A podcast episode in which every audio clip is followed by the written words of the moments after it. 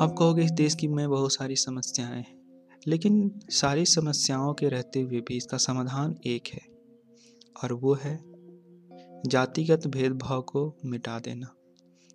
आप ये मान के चलो कंफर्म इसमें कोई दो राय नहीं है। अगर इस देश में जातीय हिंसा बंद हो जाती है तो इस देश के विकास को जिस वास्तविक विकास, आर्थिक विकास नहीं, जिसमें कि चार पाँच लोगों के पास पूरी देश की संपत्ति हो, अधिकार हो, और बाकियों के पास हाथ में कटोरा हो, भक्ति वाली। हालाँकि वो भक्ति वाली कटोरे में कुछ आए ना आए, उसमें वो दंगे, हिंसा बेरोजगारी, इन सबसे ही भर जाता है और वो जो भक्ति वाली कटोरी लेने वाले लोग हैं, उनको उससे ही बहुत उल्लास, प्रेम और सुख मिलता है। खैर, वो तो भक्ति वाली कटोरी को लेने वाले लोगों की बात हो गई। अब उस कटोरे लेने वालों में भी जो सबसे श्रेष्ठ होते हैं, वो होते हैं मीडिया वाले लोग।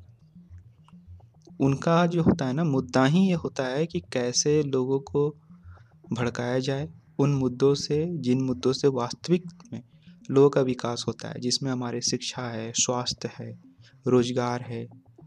कभी भी आप नहीं देखोगे ये जो मीडिया है रोज़गार पे बात करेगी। जो युवा आज के समय में अगर सरकारी नौकरी की भी तलाश कर रहे तो वो भी तो बहुत कम है। और जो बात हो गई दूसरे सेक्टर्स में काम करने की, वहाँ काम कम, शोषण ज़्यादा है। इसलिए कभी भी वो काम किसी को रुचता नहीं। अब जो बचे कुछ लोग हैं, थोड़ा बहुत बहुत ज़्यादा टैलेंट है उनमें तो कुछ ना कुछ ऑनलाइन कर ले रहे हैं। लेकिन इससे नहीं चलने वाला देश। देश चलने वाला है, युवाओं को रोज़गार अगर आप दोगे, उनमें एक फाइनेंशियल इंडिपेंडेंट होने की जो क्यूरियोसिटी होती है, उसका रास्ता खुलेगा, उस जिज्ञासा को मंजिल मिलेगा, तब जा कर के वो कुछ ऐसा उत्पन्न कर पाएँगे, जो नया होगा। समथिंग न्यू जिसको बोलते हैं इनोवेशंस इनोवेशंस कहाँ से आएँगे? जब वो खुद के ही ज़रूरत की चीज़ों में फंसे रहेंगे तो वो इनोवेशंस कहीं से आना तो है नहीं। यही मुख्य मुद्दा है और इस पर ही बात होनी चाहिए, ठीक? अब इन मुद्दों में भी जो है सबसे धरातल पे जो रूट काउज कहते हैं, वो है जातीय मुद्दा, ठीक? पहले इन मुद्दों को अगर आप थोड़ा सुधार ले, तब जा करके जातीय मुद्दों पे बात भी आप कर पाए। लेकिन जातीय मुद्दों पे ही आप बात कर रहे हैं और उसका समाधान तो कुछ निकलने नहीं वाला। क्योंकि जो दबा कुचला है, वो कल भी दबा कुचला था, आज भी दबा कुचा है। आप तो उसकी आवाज़ तो ऊपर पहुँचने ही नहीं दे रहे हो, है ना? जो मिडिल क्लास है, वो उसके पास ही जो आवाज़ है, उसी की आवाज़ को तो दबा दे रहे हो। जो रोज़गार कर सकता है, इसके पास कुछ शिक्षा है। उसकी तो आप मतलब आवाज़ दबा चुके हो तो उनकी आवाज़ आप कहाँ से उठा पाओगे?